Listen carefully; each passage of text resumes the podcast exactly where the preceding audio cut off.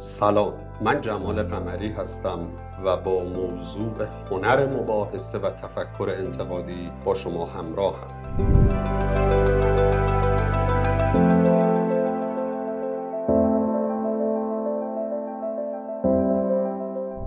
در بحث با آدم‌ها در مورد موضوعات متفاوت کاری یا غیرکاری مواردی پیش میاد و مواقعی پدید میاد که آدم‌ها ما رو اصطلاحاً به چالش میکشن یا به زبان منطقی تر در مقام نقد قرار میگیرن و حرف ما رو، ایده ما رو، فکر ما رو، رأی ما رو، نظر و دیدگاه ما رو یا پیشنهاد ما رو مورد نقد قرار میدن.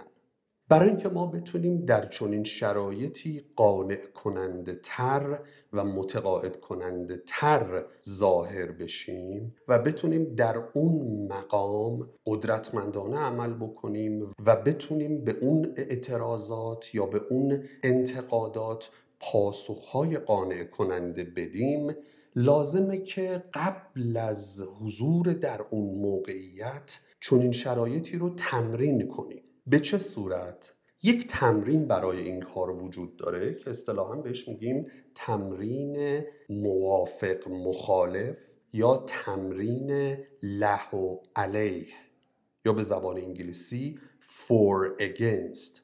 به این معنی که شما قبل از حضور در اون نشست، در اون محفل، در اون جلسه سعی میکنید یک بار به عنوان موافق که خب طبیعتاً موضع اصلی شماست، چرا که قراره اون دیدگاه یا اون پیشنهاد رو به زبون بیارید و بیان کنید و مطرح کنید، و یک بار به عنوان مخالف در مورد اون موضوع فکر میکنید. یعنی در حقیقت خودتون رو میذارید جای یک مخالف و فرض میکنید که با نظر خودتون مخالفین و حالا شروع میکنید به نقد کردن دیدگاه خودتون.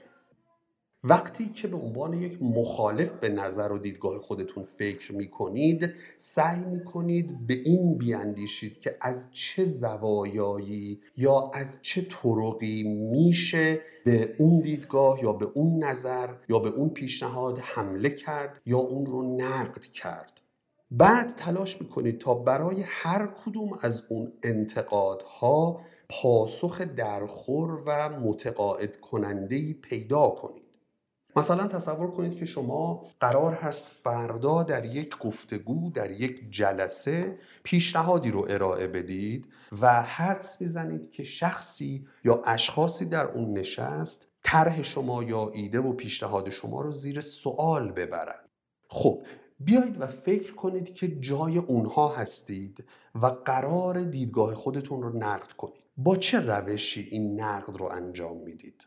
نقد شما چه خواهد بود؟ چه ابعادی از اون پیشنهاد رو زیر سوال خواهید برد؟ به کدوم یک از وجوه اون پیشنهاد حمله خواهید کرد؟ خب فرض کنید که جای اون اشخاص هستید و حالا شروع کنید و دیدگاه خودتون رو زیر سوال ببرید، به بوته نقد بکشونید و بعد تلاش کنید تا به اون نقدهای احتمالی پاسخ بدید.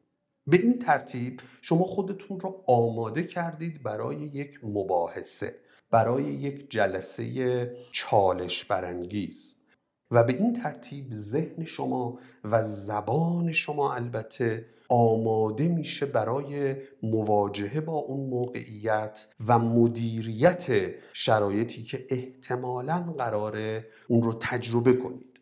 و خب چون پاسخهایی از قبل دارید و جوابهایی رو آماده کردید برای اون نقدهای احتمالی، توی اون موقعیت زمانی که قرار گرفتید دیگه تحت فشار قرار نمیگیرید و اون پاسخهای آماده رو در ذهنتون دارید و میتونید اونها رو بیان کنید. این موضوع بدیهیه که ما به همه اعتراضات یا به همه نقدها یا به همه سوالات چالشی قرار نیست مستقیما پاسخ بدیم.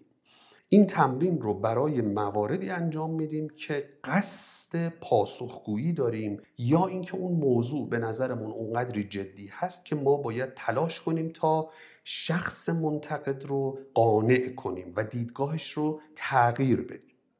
پس تمرین for against یا موافق مخالف رو حتما سعی کنید که انجام بدید. و جالب اینجاست که بعد از چند بار تکرار این تمرین شما خودتون احساس می‌کنید که در اقناع آدم‌ها تقویت شدید و مهارتتون در مباحثه افزایش پیدا کرده و بعد از چند بار انجام این تمرین شما ممکنه در یک موقعیت غیر مترقبه مباحثه قرار بگیرید و بدون آمادگی ببینید که دارید به خوبی پاسخ سوالات رو میدید و از عهده مدیریت انتقادات و اعتراضات و قانع کردن آدم‌های مخالف خیلی بهتر از قبل برمی‌آید.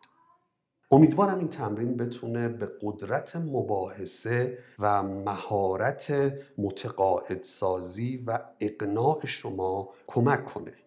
درخواستم از شما اینه که این فایل صوتی آموزشی رو با دوستان، اطرافیان و همکاران خودتون به اشتراک بذارید و کمک کنید که مهارت اونها و البته تفکر انتقادی اونها هم افزایش پیدا کنه. تا گفتار دیگر، بدرود.